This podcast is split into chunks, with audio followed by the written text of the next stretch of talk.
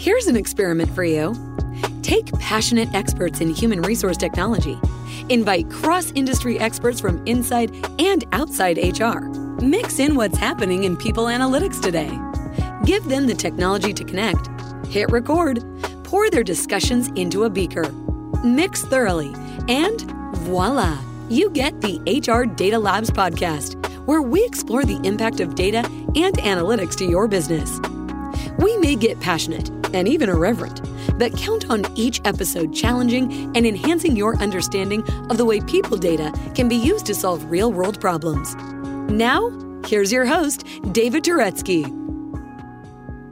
Hello and welcome to the HR Data Labs podcast. I'm your host, David Turetsky. Like always, we try and find fascinating people inside and outside the world of human resources to give you the latest on what's happening in HR data, analytics, and HR technology.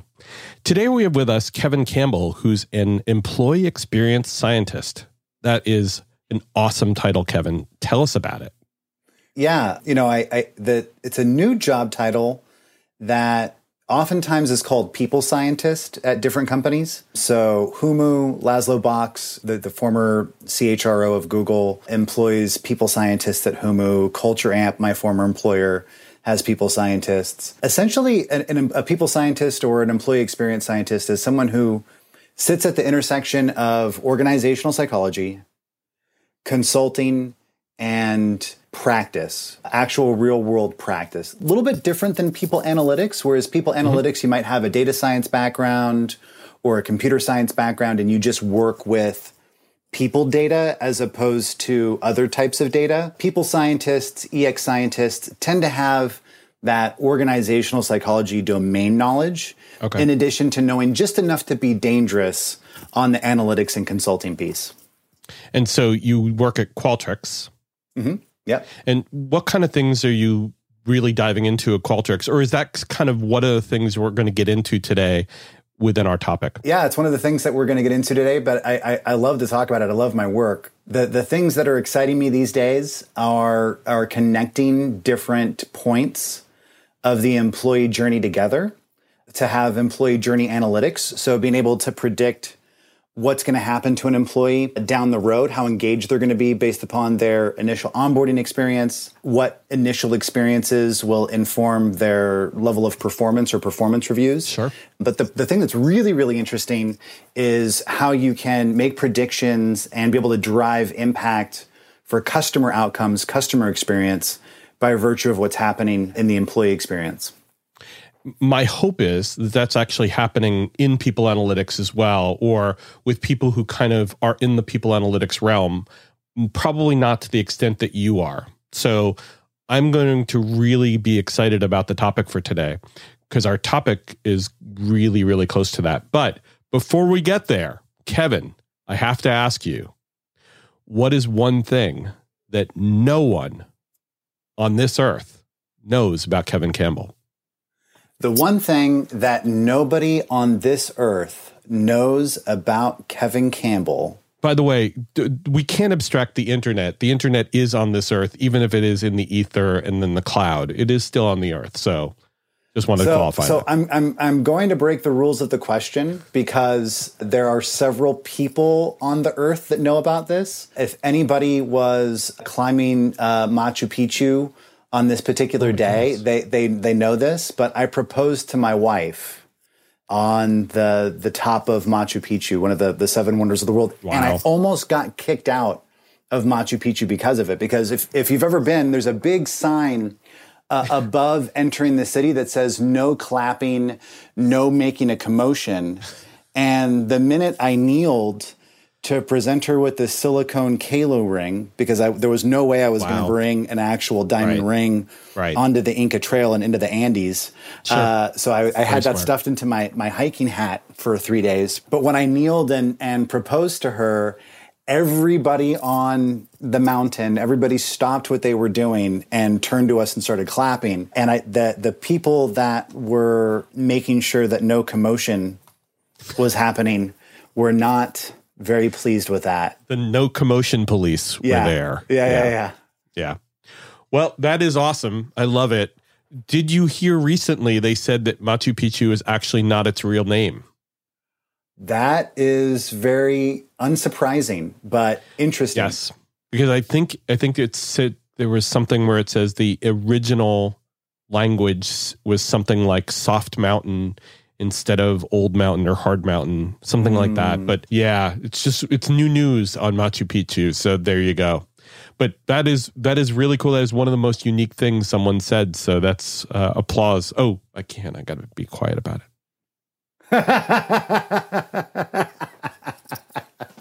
I see what you did there, David. Thank you. Thank you. Thank you. So today's topic, Kevin, is again near and dear to your heart, of course, but it also strikes a chord with me, which is how do we measure employee experience to drive customer outcomes? And for those people who've listened to the HR Data Labs podcast, we love talking about how we can transition the conversation from being employee centric to being about the business and how HR and those of us who work with HR can influence the business outcome. So this is a really cool topic for us. Yeah, it's it's exciting stuff. It's it's interesting because we've always known intuitively that these connections exist and, you know, happy employees create happy customers.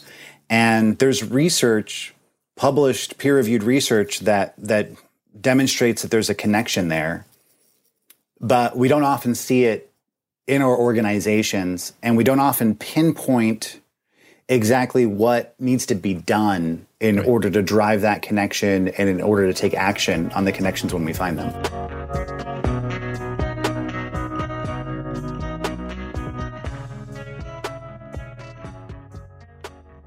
So, Kevin, question one is what is an employee experience scientist?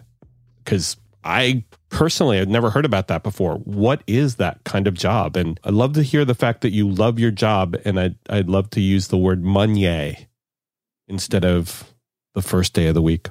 Yeah. Happy Monday.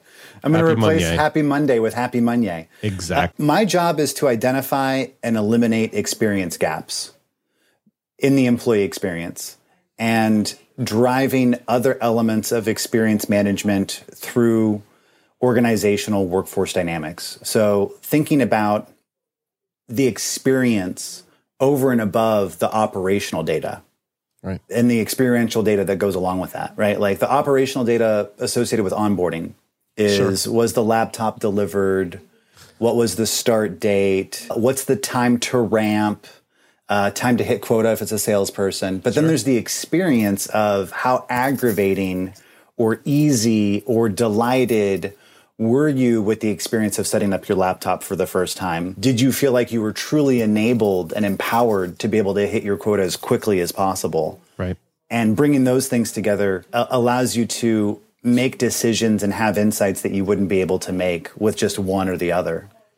Are you able to do things like correlations of met their team, interviewed with their team, um, basically got introduced to their team prior to start date and experiences on the back end of satisfied, engaged, performant. Do, are you able to do things like that where you're able to actually draw those really simple, obvious correlations, but yet really do it with hard data? It's not always as obvious as you would think, actually. And hmm. yes, so a large retailer, this is real recent too, so it's top of mind, wanted to understand what early onboarding experiences lead to greater feelings of belonging, right. which is a hot topic. Sure. Six months or a year into a role. And they wanted to drive it down to specific behaviors that the manager partakes in as part of that initial introduction. So, does your manager introduce themselves to you and right. and and bring you aboard with a text message, a phone call, an in person meeting right. or a Zoom meeting. Right. And the the as you could guess, the text message had a negative impact on belonging, but the in-person meeting and the Zoom meeting were just as strong as each other, and the phone call was somewhere in between. But being able to see those differences and, and take that hard data back to frontline managers and say, here's what we found has a stronger relationship with your employees feeling like they belong on a team, feeling right. like they can speak up, feeling like they they're going to stick around for a while. Sure. And if you want, if you have a lot of turnover, sometimes it can be really tempting to say, I don't know if this person's even going to stick around, so I'm just going to shoot them in, uh, you know, a quick email or a quick text, rather than taking the time to set up an in-person interview. But in, in the end, you might actually be creating the problem that you're you're finding yourself in the middle of by virtue of doing that. I, I think one of the more amazing things is is that you know people really do know the difference between good interaction and bad interaction.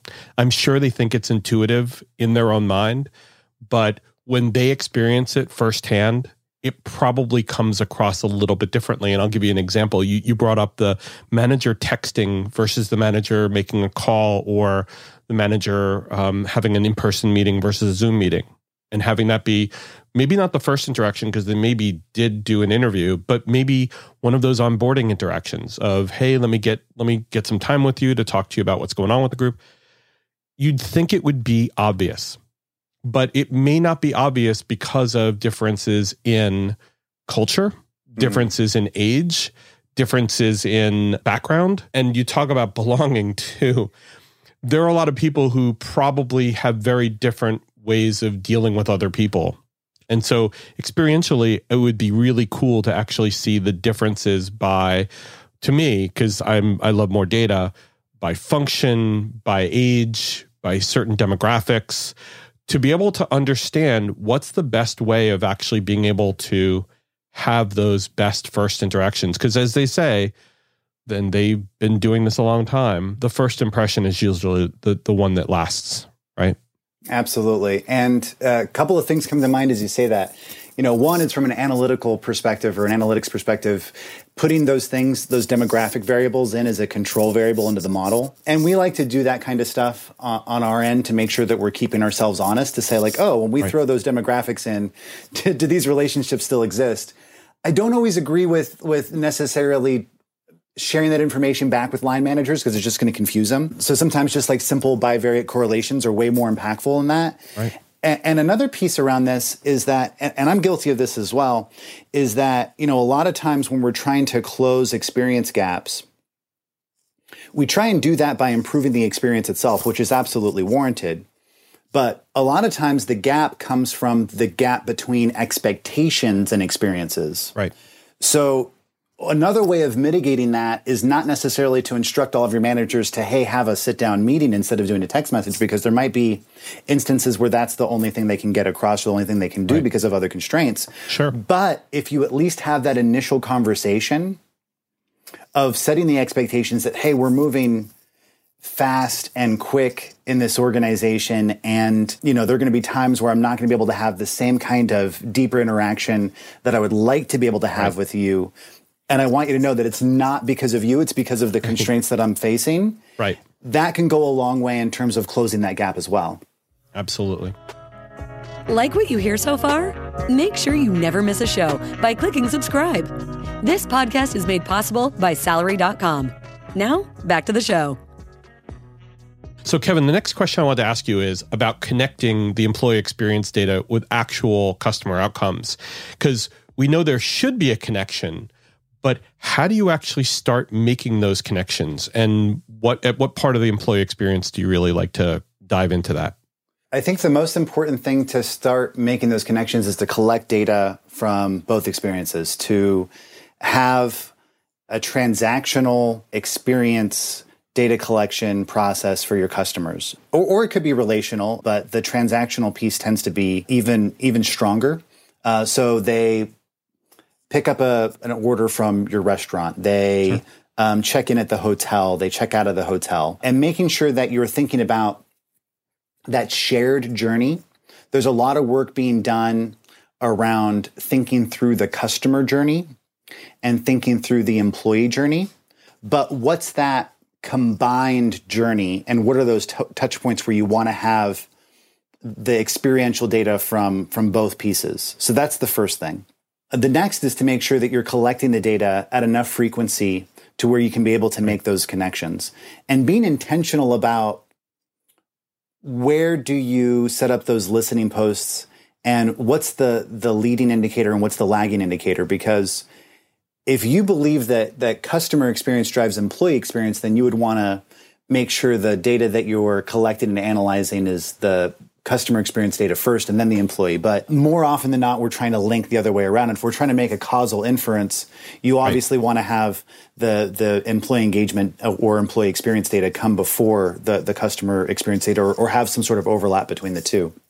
And then it's really helpful to have some sort of a priori hypothesis going into mm-hmm. the analysis. But even if you don't, and this is where some people in in my line of work might disagree, sometimes even if you don't have an a priori hypothesis, sometimes just doing a bivariate correlation with everything that you ask on the employee experience side with some of your major customer outcomes like net promoter score or likelihood to recommend, you're going to find something and it may not necessarily make sense and it may, might not be a, a true causal relationship, but it's going to be something interesting that you're going to want to do a double click into.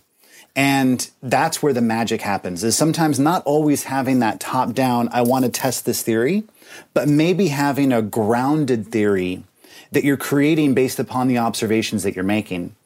One really interesting example is a quick service restaurant found that teams, restaurant teams that have better teamwork and collaboration, had a strong relationship with customers, saying that the food tasted better. now, obviously, there's it's, nothing. It's there's, possible. it is possible. right, right, right. Because if your heart's in it, you'll probably follow the SOPs more, which should lead to better outcomes because those SOPs have been honed to get the best outcome in terms of texture, taste, and potentially revenue. So you'd hope that that's actually true, right? Absolutely, and that was the thing when, when we presented this finding back to the the stakeholders. We were like, ah, you know, this is prob there's a good chance this is a spurious correlation. I, we we didn't really have an a priori hypothesis going into this, and like, no, no, no, no this makes perfect sense because the way that they do it at this restaurant is that the, the people are set up sort of like an assembly line. Yeah. And you know, if someone's making your burrito and they they line the beans up just a certain way, and then they line the machaca or or whatever it is, and, and the guacamole, like having that layering so that every bite yeah. gives you a little bit of each can make a right. big difference. Absolutely, totally agree. So the, let me get dive double click into this though because this is really important correlative versus causal. We get dinged a lot in people analytics when we try and make too heavy a statement. How do you, because I think with the N you're dealing with, you might be able to get there, but how do you get there where you can distinctly call it causal versus correlative? Where do you make that distinction and, and, and how can you basically prove it? I don't think you need to prove it. And I don't think that we need causal data in order to to use this information in order to make good decisions. And I also think it depends on the use case and the audience. So if your use case is trying to predict attrition and you're trying right. to do workforce planning, right. then you might need a very sophisticated model that accounts for things that are outside of your control, like sure. labor market fluctuations and right if you're trying to convince your frontline manager that this employee experience stuff is actually going to impact the bottom line, you don't necessarily have to have that same kind of sophistication sure. in your analysis. Right. So, and you don't have to have causal data, especially if the things that we're calling drivers, right? Like like teamwork and collaboration, sure. if they are something that you already want to see within your workforce, aside from from what they they they correlate with, then there's right. nothing there's there's no risk in making a type 1 error. Right? Well, yeah, that's true. There's no it's there is a there's the risk of making the error, right. but there's no but the there's outcome no, right. Right, yeah, eh, having people be more collaborative is a good unto itself. Such a terrible thing, Kevin. Gosh, what are you saying? right? Well, but but to, but to be honest though, we make this mistake a lot, and and especially in people analytics, where we say that because we did this, we paid people more that mm. they stuck around, which you can't possibly say that. There's there are so many other factors involved, and to your point, you know, it would be, you know, it's not such a terrible thing if you do that. But the problem is you cannot make that correlation. No, you can't. You're absolutely right. Yeah, but you can say there's there's something there, right? You And- can. You Yeah, can. right. Uh, You know, even even if if you if you use the classic example of you know sunscreen has a, a high correlation with you know I don't know Reduced ice cream cancer sa- death for- ice, for ice cream cancer? sales, right? Oh, okay.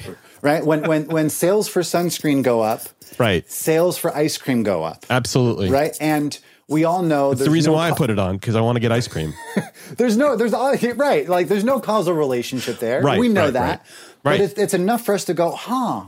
Sure. What might be happening there? Oh, hotter Exactly. days, sunnier Hotter days, days, sun out. Yeah, exactly. Right. So, so it's more of a diagnostic to make us do that double click. Absolutely. But, but, But it's uh, still it- it's still a delicious correlation. Definitely. But but you know, as a as a as a uh, as an ice cream parlor owner, if you see the sunscreen uh, shop owner, not that there is such a thing, but bear with me. If you see that that person's increasing sales because maybe they have better analytics and they know that it's going to be a, a, a hotter day, you can Sure. kind of tag on to what they're doing, right? It's like Absolutely. Absolutely. Yeah. But I, I want to go back to one thing before we transition to the next question. You had made the statement of not really having a hypothesis. Mm. We know as a scientist, you're at least trying to trawl for something.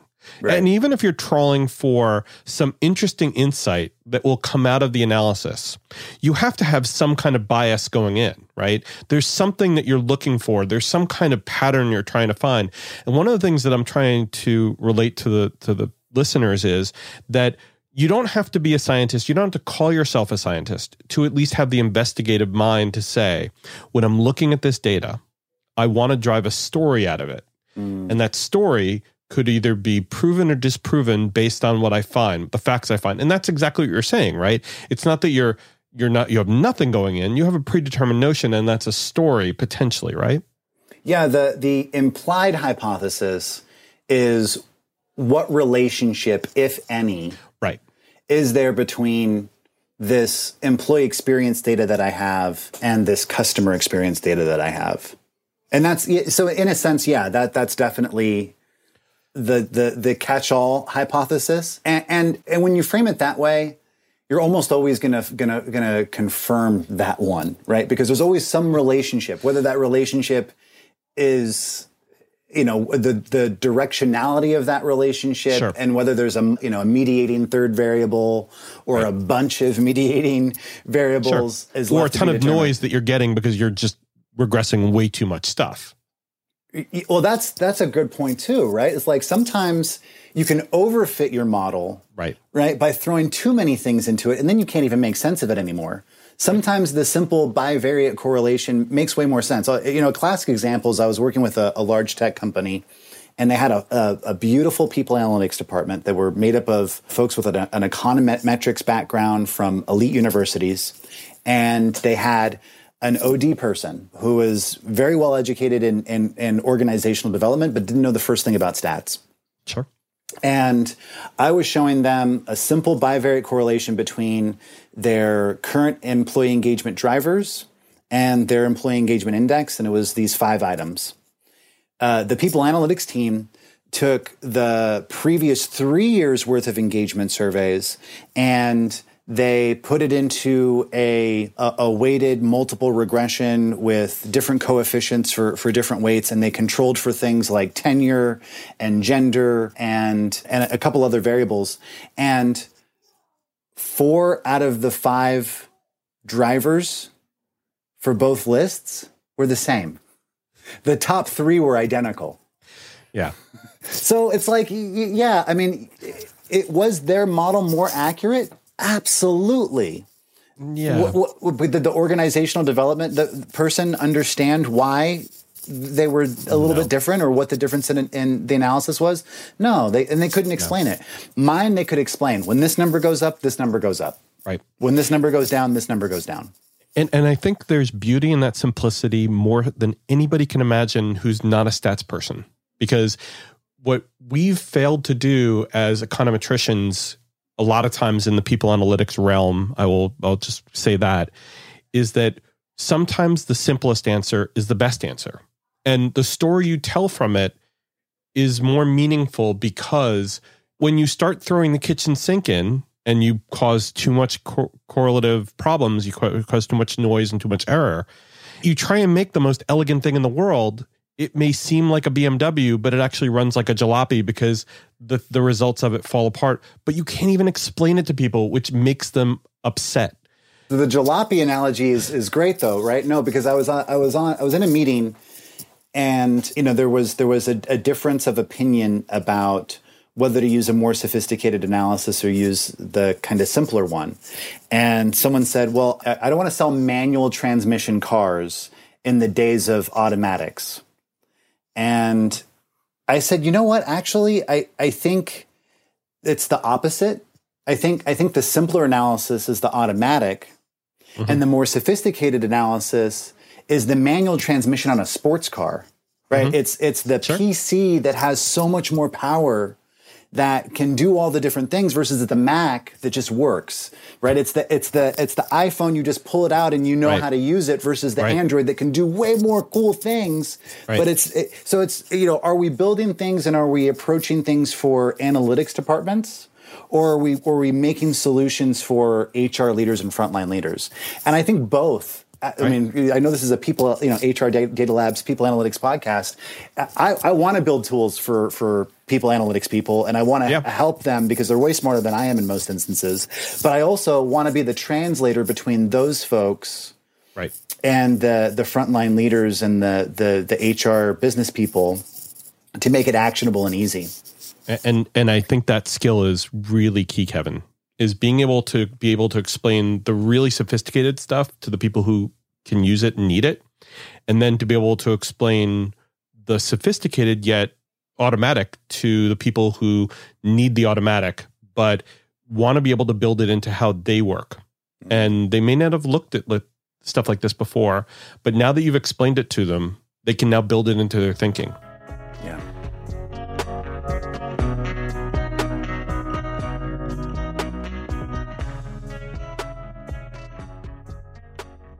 And I think that kind of gets us into the next question, which is what have you learned that can help you make that connection between the HR data, the people analytics, technologies and techniques, and being able to get the right outcomes for customers?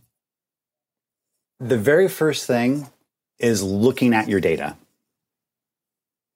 And I know that sounds almost too simple, but what I mean by looking at your data is to just describe the shape of the distribution, to just look at what the data are telling you before you even analyze the data, before you even compare one data point or a set of data points to another.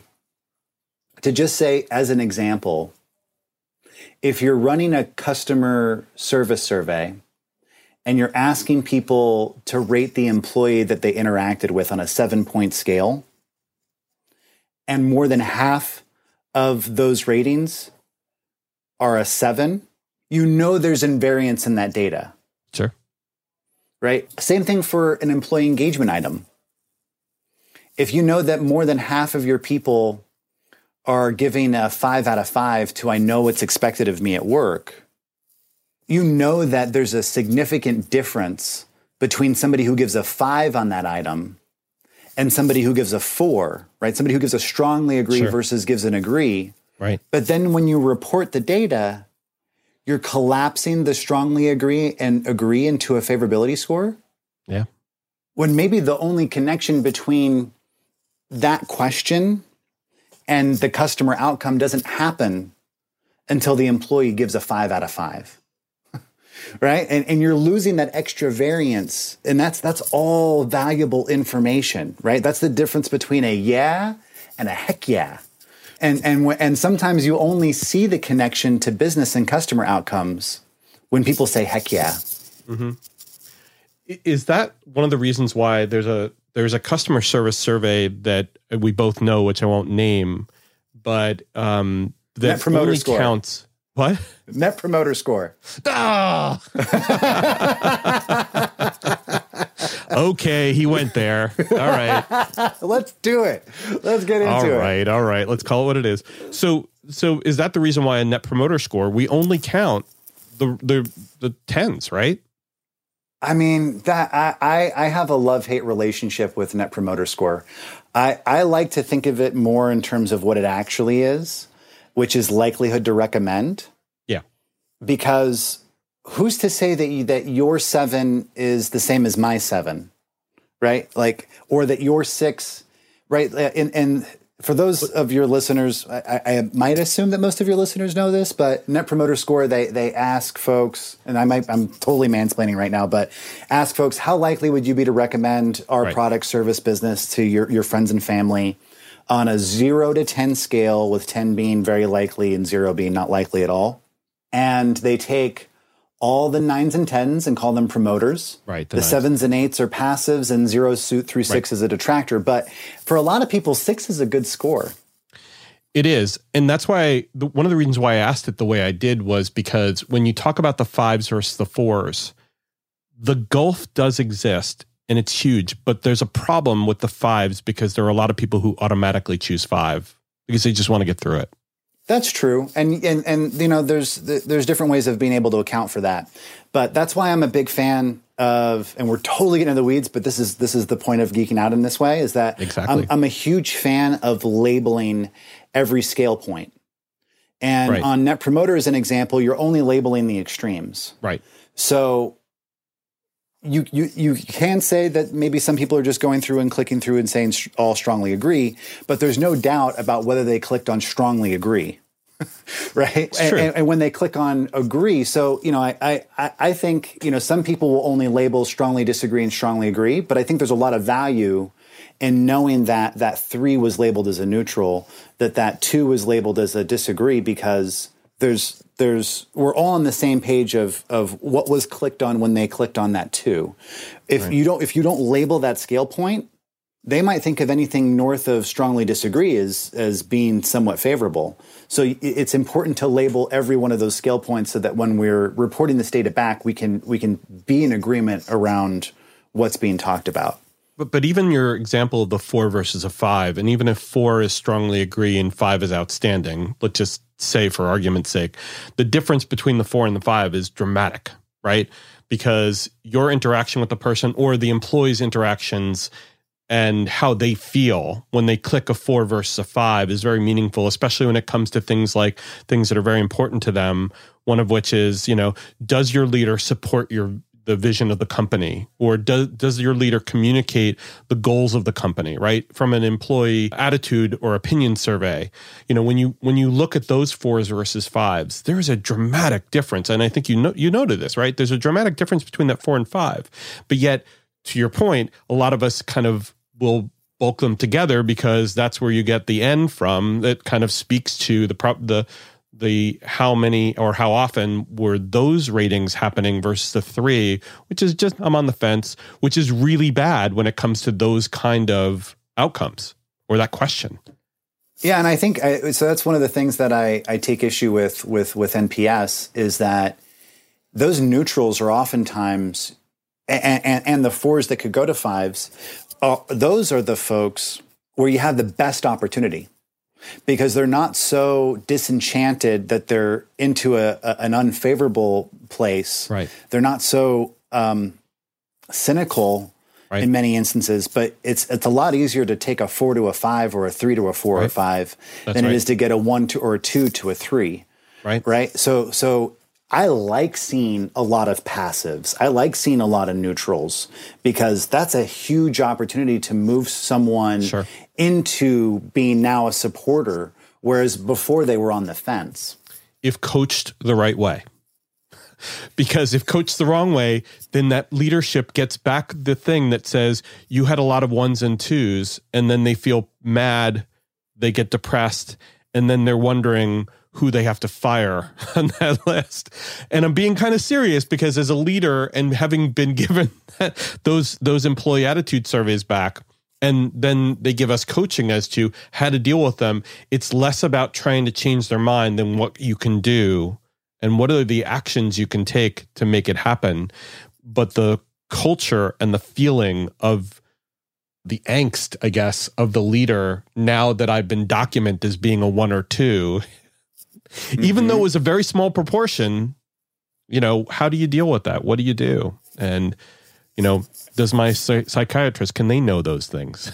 well, I think I think a lot of it has to do with the way that you think about this data, right? Are are you thinking about it like grades on a test, or are you thinking about it like the speedometer on your car? Right? right. Is it is it an evaluation of your performance, or is it information that you're using to adjust your behavior in order to get the outcome that you're looking for? You know, so I, I've heard people use the Fitbit analogy, right? So you know, you're, you're just making you aware of how many steps that you've taken. Right. There's no need to incentivize people to hit their Fitbit steps just by virtue of tracking it. The behavior is going to come. So I, I, think both of those things are important. Not over incentivizing people to hit their scores, and the way that you talk about the scores. Sometimes even using the word score right. gives right. you the right. wrong the Absolutely. wrong impression. Right? Absolutely. Sure.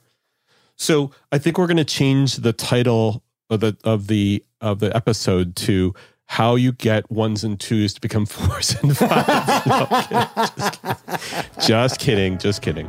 Just kidding. So, Kevin, we could probably talk about these topics all day, and I really appreciate you being here one of the things that that I want to do is try and summarize for our listeners what we talked about. So, first of all, you introduced the concept of an employee experience scientist and how that's different from people analytics. And I think that's really cool and very important. And then we talked a little bit about the experience how you get EX to be able to show us the correlations and the causal effects of employee experience on customer outcomes. Really cool stuff as well. And then we got into a discussion around NPS, which we probably will we'll rue that, but that's okay. No, we talked a little bit about what people can learn from those measurements and from what you do. And I'm going to have to ask you back, but uh, the the one thing I always ask people is is there anything else you wanted to tell our listeners before we end today? I, I think that the the big thing to keep in mind is that you know humans are full of heuristics and shortcuts and biases. And I don't think that is a bug. I think that's a feature. And the more that we can lean into that as people in HR, as people that work with data, to understand that that's what makes us human and that's where the, the, the magic and experiential data lies because the quality of that cup of coffee is so much more when you see that Starbucks label on it, not because of the quality of the actual coffee, but because of the quality of the experience that you have. Sure. So I don't know if that has anything to do with the rest of what we talked about, but it doesn't doesn't care. It doesn't matter. It's all it's all good. That's that's a wonderful. It's a really really cool way of ending, and uh, that's uh, I learned a lot today, and oh, awesome. uh, I really appreciate it. It was a lot of fun. Yeah, appreciate you. So thank you, Kevin, and thank you guys for listening. And if you like the episode, please send it on to people who you think might enjoy it, and please hit subscribe. Thank you very much. Take care, and please stay safe. That was the HR Data Labs podcast. If you liked the episode, please subscribe. And if you know anyone that might like to hear it, please send it their way. Thank you for joining us this week and stay tuned for our next episode. Stay safe.